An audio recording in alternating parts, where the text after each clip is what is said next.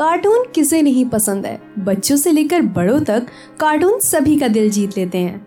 और बिना कार्टून के बचपन तो अधूरा सा लगता है। लेकिन आज बात करूँगी एक ऐसे इंसान की जिसने अपनी क्रिएटिव इमेजिनेशन से करोड़ों लोगों के दिल में जगह बना ली।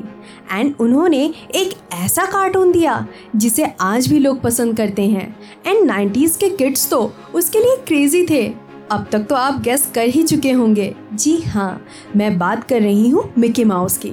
इस छोटे से चूहे की कलाकारी देखने में हम सभी को बड़ा मज़ा आता था और इसके पीछे की कहानी जानकर आपको और भी मज़ा आने वाला है, क्योंकि आज के इस शो में जानेंगे कैसे करके छोटे से चूहे ने एक आदमी को अरबपति बना दिया और जानेंगे उनके स्ट्रगल स्टोरी के बारे में।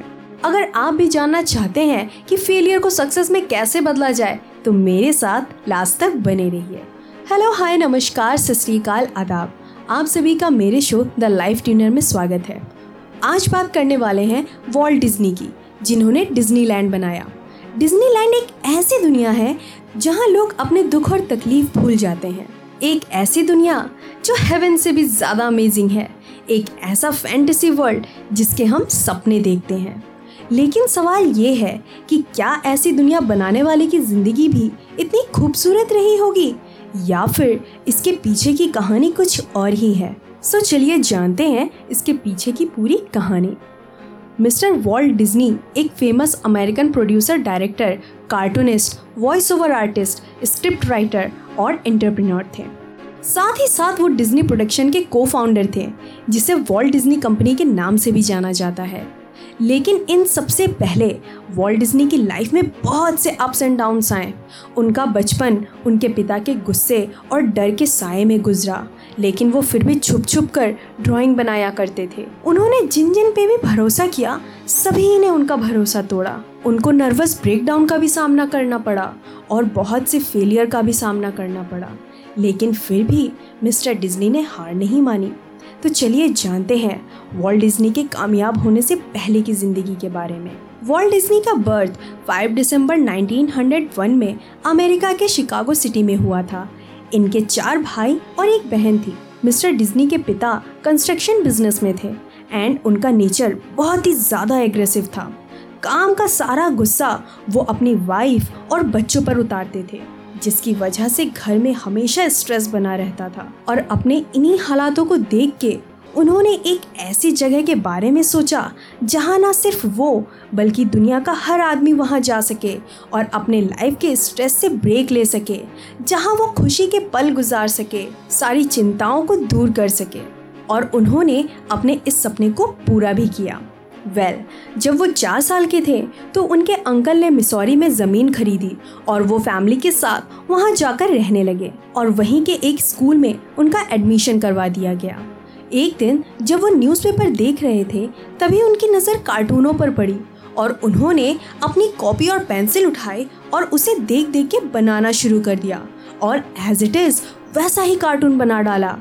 उनकी कलाकारी देखकर पड़ोस के एक रिटायर्ड डॉक्टर ने मिस्टर डिज्नी से अपने हॉर्स की एक पिक्चर बनवाई और जिसके बदले में एज अ रिवॉर्ड उनको कुछ रुपए भी मिले। उसके बाद वो और भी ड्राइंग्स बनाते और उसे वो अपने दोस्तों और पड़ोसियों को बेच दिया करते, जिससे वो कुछ पैसे भी कमा लेते थे। लेकिन परिवार की फाइनेंशियल कंडीशन अच्छी ना होने के कारण और अपने पिता के गुस्से के डर से उन्होंने 16 की एज में ही घर घर न्यूज़पेपर बांटने का काम शुरू कर दिया था।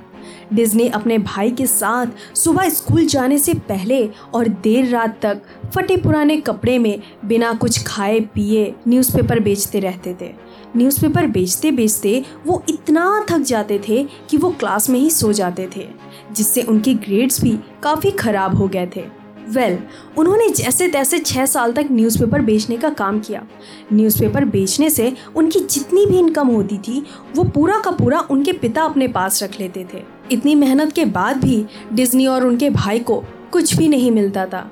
लेकिन डिज्नी ने कभी कंप्लेन नहीं किया। उन्होंने और भी दूसरे कंपनी के न्यूज़पेपर बांटने का काम अपने सर ले लिया और इससे जो भी इनकम होती, उसे वो अपने पिता से छुपा कर अपने पास रख लेते और फिर उससे अपनी मनपसंद मिठाइयाँ खाते और ड्राइंग्स के सामान खरीदते।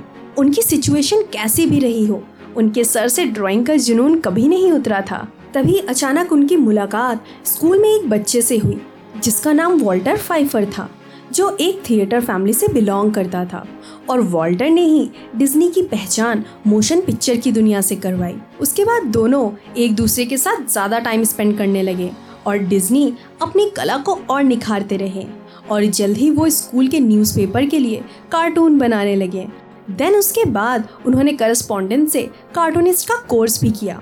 1918 में उन्होंने यूनाइटेड स्टेट आर्मी में जाने के लिए अप्लाई किया।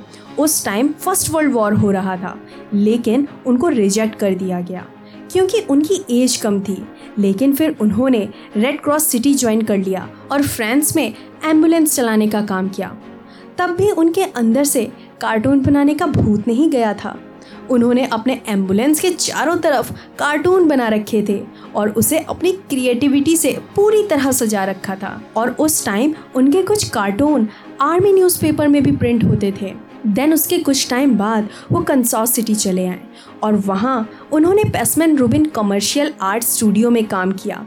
लेकिन जल्दी उन्हें वहाँ से भी निकाल दिया गया, क्योंकि कंपनी काफ़ी लॉस में चली गई थी।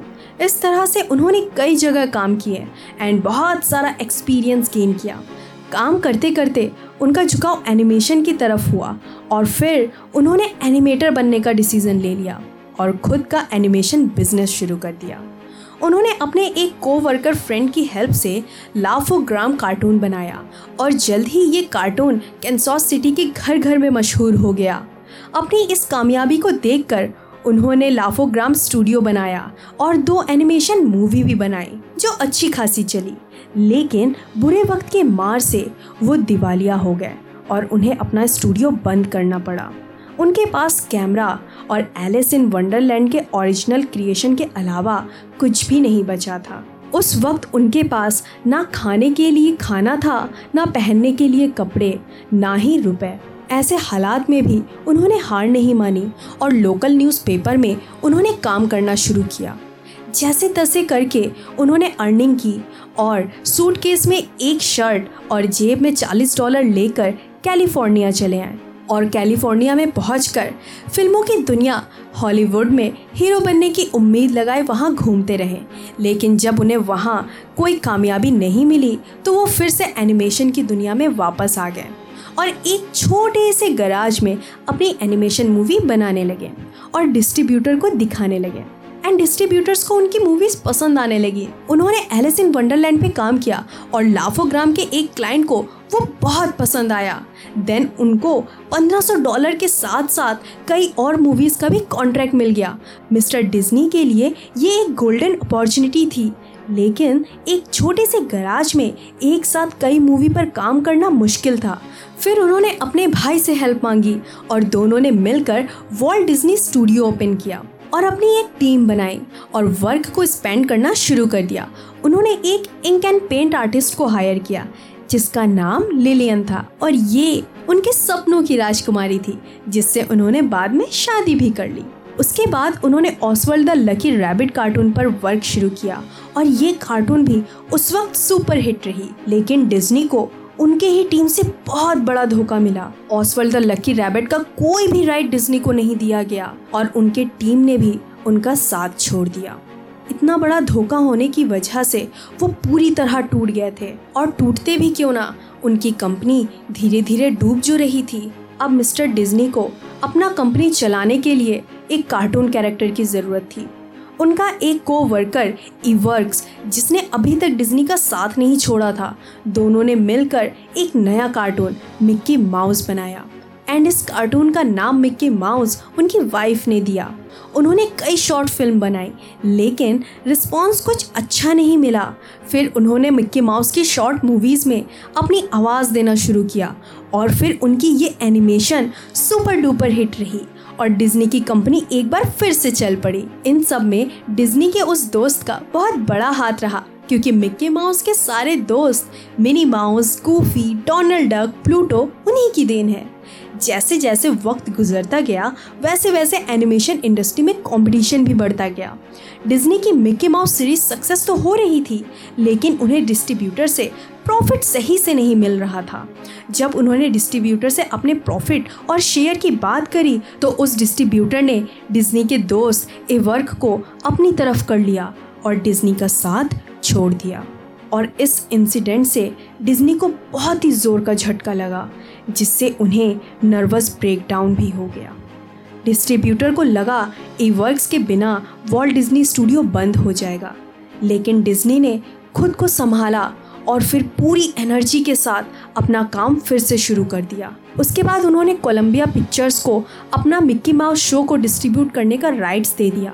फिर क्या? उनका Mickey Mouse show internationally famous हो गया। अपनी सक्सेस के बाद उन्होंने फुल लेंथ मूवी बनाने का रिस्क लिया। कंपनी ने उनको समझाने की पूरी कोशिश करी, क्योंकि इसका बजट एनुअल इनकम का दो गुना था। लेकिन डिज्नी ने किसी की बात नहीं मानी और बैंक से लोन लेकर फ़िल्म पर काम करना शुरू कर दिया।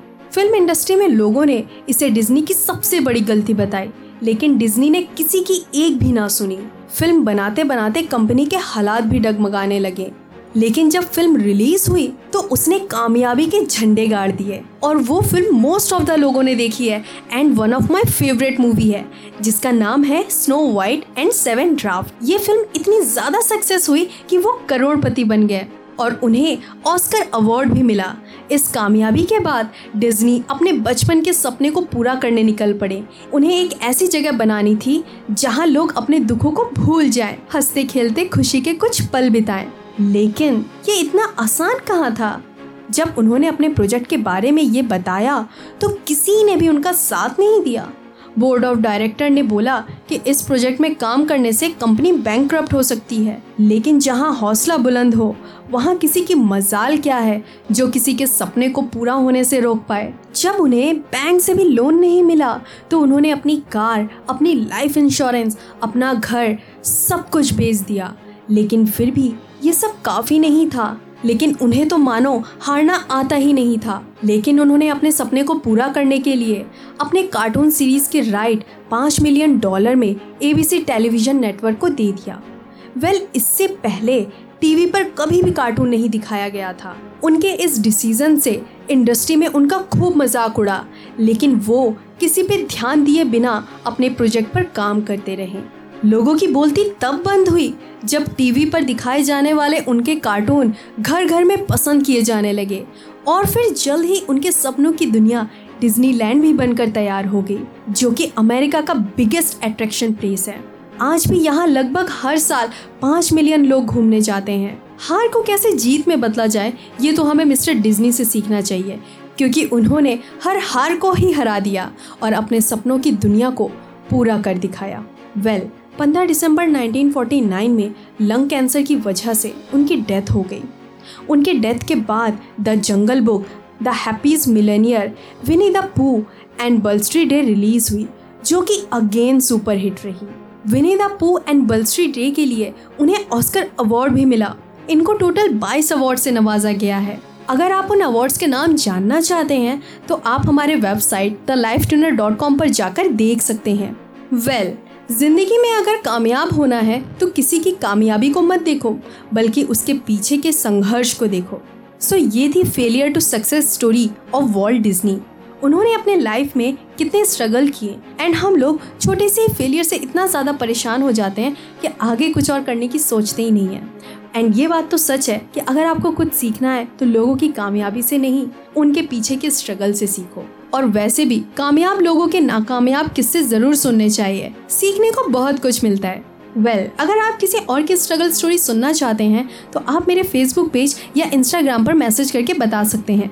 मेरा हैंडल है at the rate the life dinner I know आज का शो थोड़ा सा लेंदी हो गया है क्योंकि मैं आपको उनके बारे में पूरी डिटेल देना चाहती थी जिससे कि आप ज़्यादा से ज़्यादा सीख सकें। Right right? उनकी स्टोरी को मैं आपको ब्रीफली समझाना चाहती थी लेकिन कोई भी इंपॉर्टेंट चीज़ मैं छोड़ना नहीं चाहती थी। उम्मीद करते हैं कि आपको ये स्ट्रगल स्टोरी अच्छी लगी होगी। सो so, अब आ गया है आप सभी से विदा लेने का टाइम मैं आपसे मिलती हूँ अपने नेक्स्ट शो में। तब तक के लिए बाय बाय